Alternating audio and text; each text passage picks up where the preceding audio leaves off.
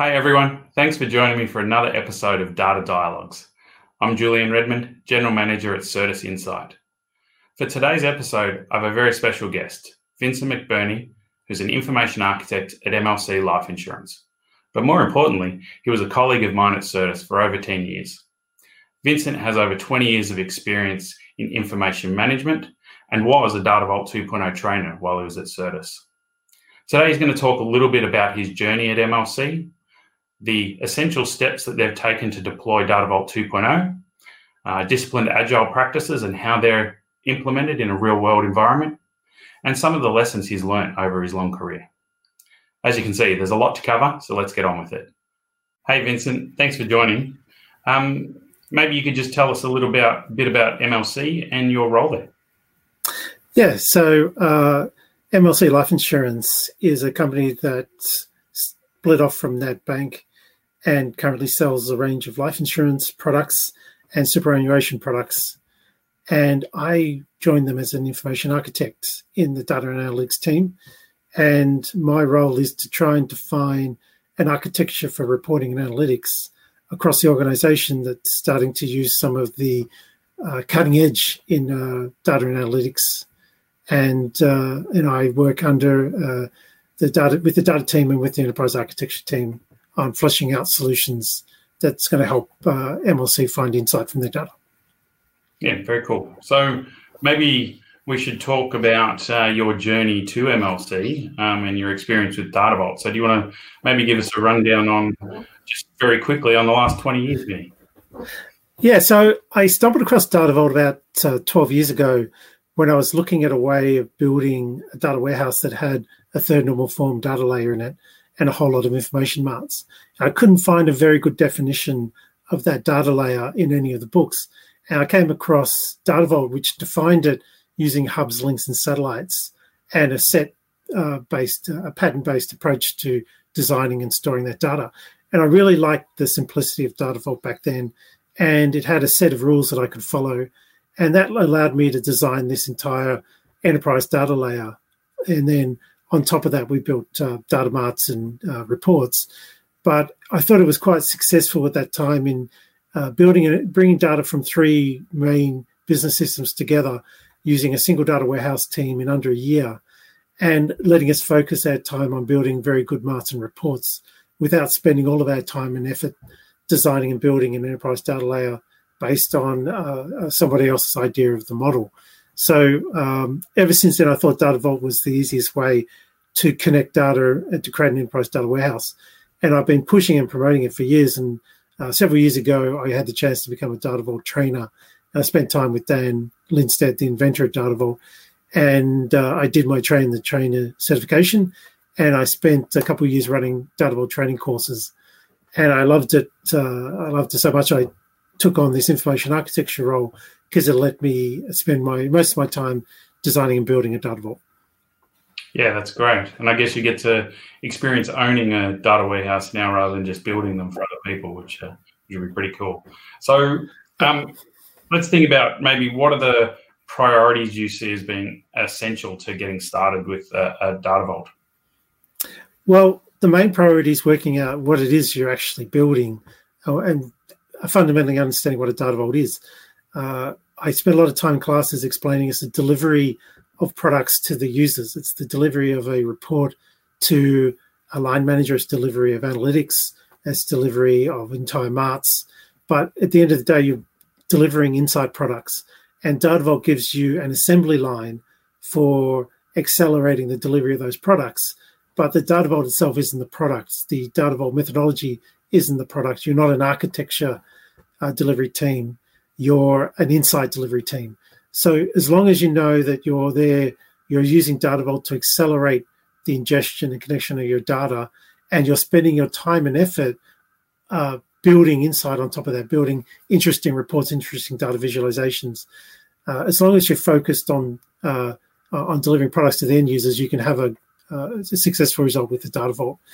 Uh, if you spend your time and money implementing the Data Vault and getting the architecture right and getting the model right, and you haven't delivered any inside products, then you're you're a project at risk, you're a platform at risk.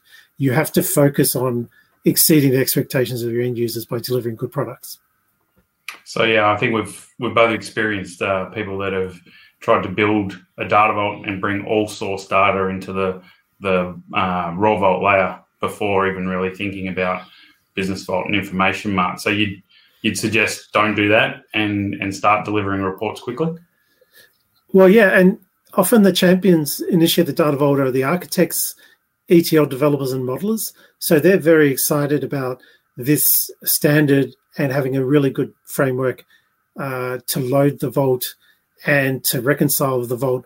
And they forget about uh, who they're building it for. They forget about the data visualization side and the speed of delivery that you get from agile methods, uh, where you're looking to deliver products to those users, get feedback from them. So the average business user doesn't care, doesn't want to doesn't want to provide feedback on your architecture or your vault model.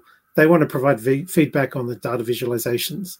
Uh, so as long as you're not getting overexcited over the platform and you're delivering a product, uh, you should be okay. So then, yeah, we're obviously it's, it's focused on getting results in front of the business quickly. So, did you have to modify uh, for your current project, maybe, or, or one that you've done in the past? Did you have to modify um, processes or or practices, or even the data vault methodology to try and fit in with what the business was doing? How do how do you negotiate that? Well, we had to start out by saying Data Vault was a cost takeout that we needed to use to bring the data together.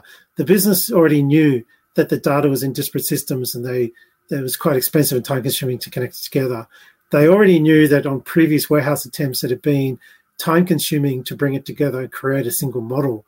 They'd seen problems with that uh, MLC and uh, at other organizations. So they were wary of this enterprise data warehouse approach. So the first step was showing them we can have a raw vault layer and we can automate it so that it's actually a cost takeout instead of uh, spending X number of dollars. We can take out as much as fifty thousand dollars a month on our normal data wrangling costs and our normal data modeling and data integration costs by automating a lot of that through data vault automation. Uh, so, and then we explained the business vault. We said your raw vault, which is highly automated, is going to bring the data and connect it together.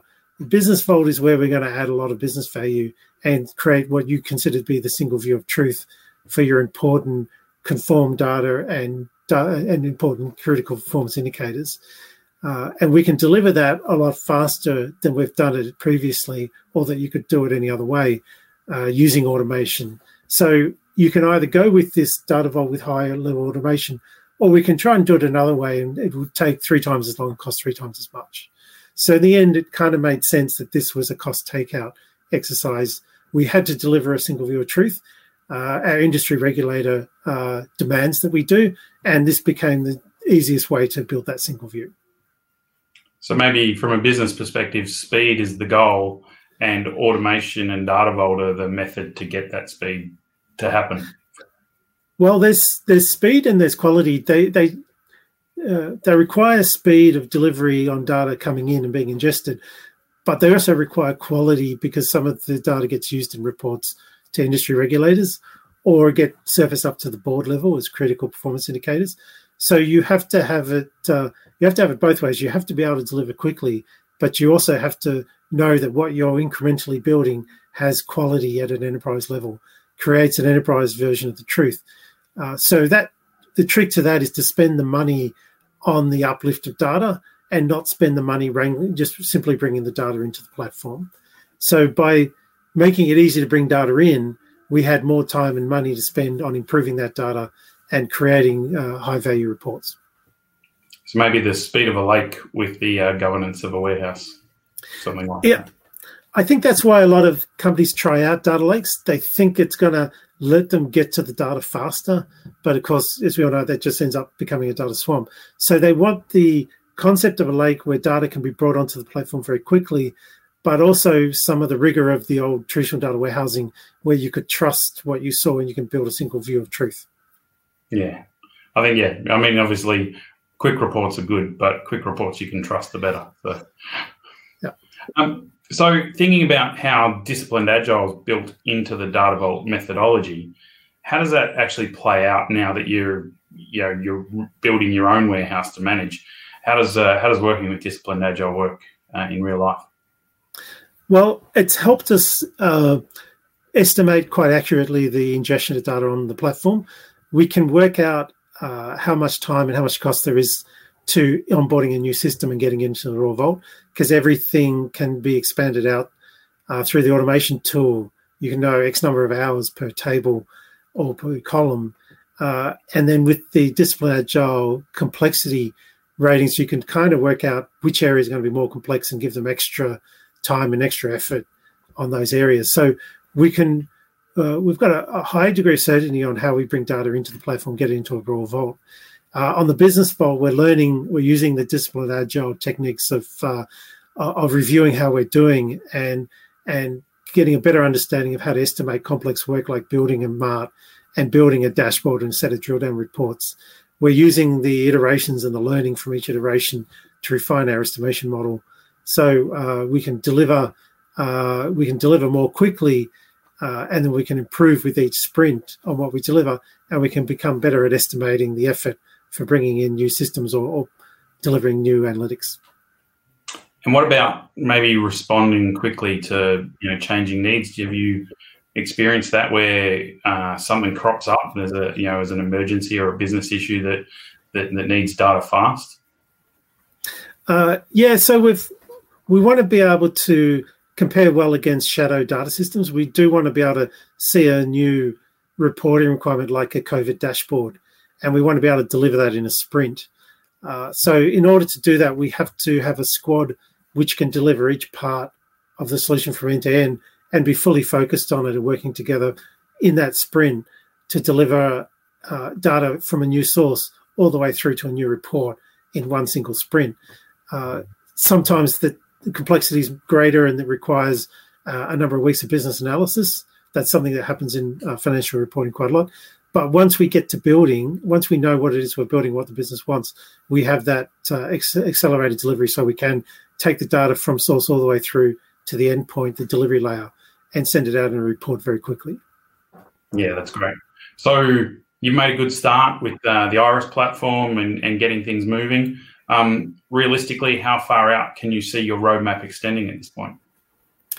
Oh, we'll be building this platform out for years. We can see right now that uh, our initial sprint was to get data vault automation running and have a populated raw vault with the beginnings of a business vault. We had a business vault pilot, several uh, party tables.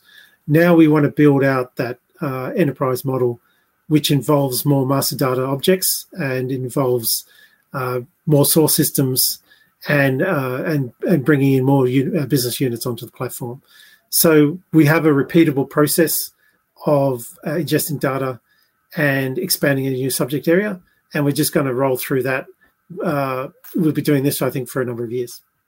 Yeah, and that'll build on itself. Obviously, you'll have data in the warehouse to use. You bring in new sources. Does it does it change the way you uh, talk to the business with uh, when you can estimate being more reactive and a lot faster?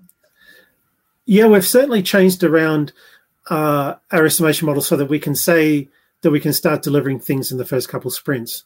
And we used to have to say that you know it could take six weeks uh, before we can start building our model or populating our model. But now we can deliver almost straight away. As long as we can get access to the data, we can bring it into the raw vault straight away and at least build a prototype report or prototype mart. So we're a lot more confident about going to the business saying uh, we can start delivering you something in the first couple of sprints. And maybe a slight tangent, but um, obviously you're in a financially, you know, financial services organisation, so it's regulated. Um, what about the governance aspects? Um, how important is things like lineage and you know and a well-maintained glossary to to being able to support those new artifacts?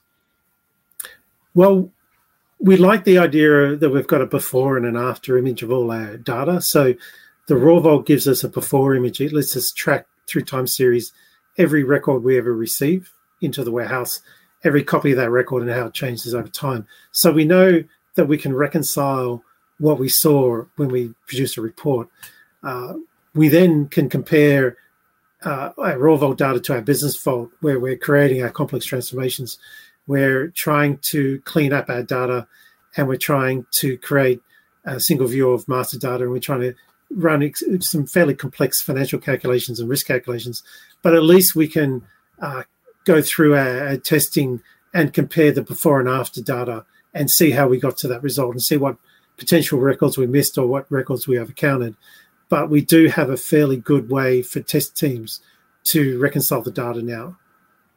Yeah, it's great. I think how Vault doesn't just give you a way to model, but it actually gives you a process to follow for all aspects of the development and then and then the ongoing. So, I mean, to probably wrap up, is there any advice that you would give someone who's starting on this journey around how they actually, uh, you know, get their business case up and engage with the business and and uh, and get things rolling?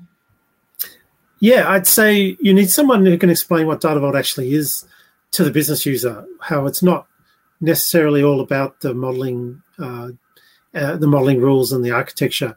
It is a way of building something of lasting value and spending money and time on things that are valuable back to that business user. So that usually requires explaining uh, how a Data Vault automation framework is going to take out a huge amount of cost and should be your first step uh, instead of trying to build it yourself. And then understanding how the business user helps the business units. Uh, sorry, how the business vault helps the business units the business vault ends up being the expanding uh, information assets that let you run code once and reuse it across the organization many times. A single view of the truth for important measures, for important master data, for important uh, calculations. And by doing it once and storing it there, you're taking a lot of the redundant IT spend that's currently going on, where you're wrangling the same data in 10 or 12 places every year. So by explaining what we're trying to build and what belongs in each layer, what belongs in raw vault, business vault, delivery layer, reports analytics, we were able to get the business users understanding uh, that this was the best way to bring the data together and that would give them uh, trusted insight, trusted reports more quickly than uh, the ways they were doing it previously in departmental marts. So does that does that change your squad? Do you have a business user looking at the visualization as part of the, the core squad as you're developing these assets? Uh, we think it's very important to have a product owner it, it, from the beginning and being in the stand-ups and being part of the squad so that they can get excited about what's being built for them and they can give us constant feedback on how we link the data together and how we improve the data and how we deliver reports.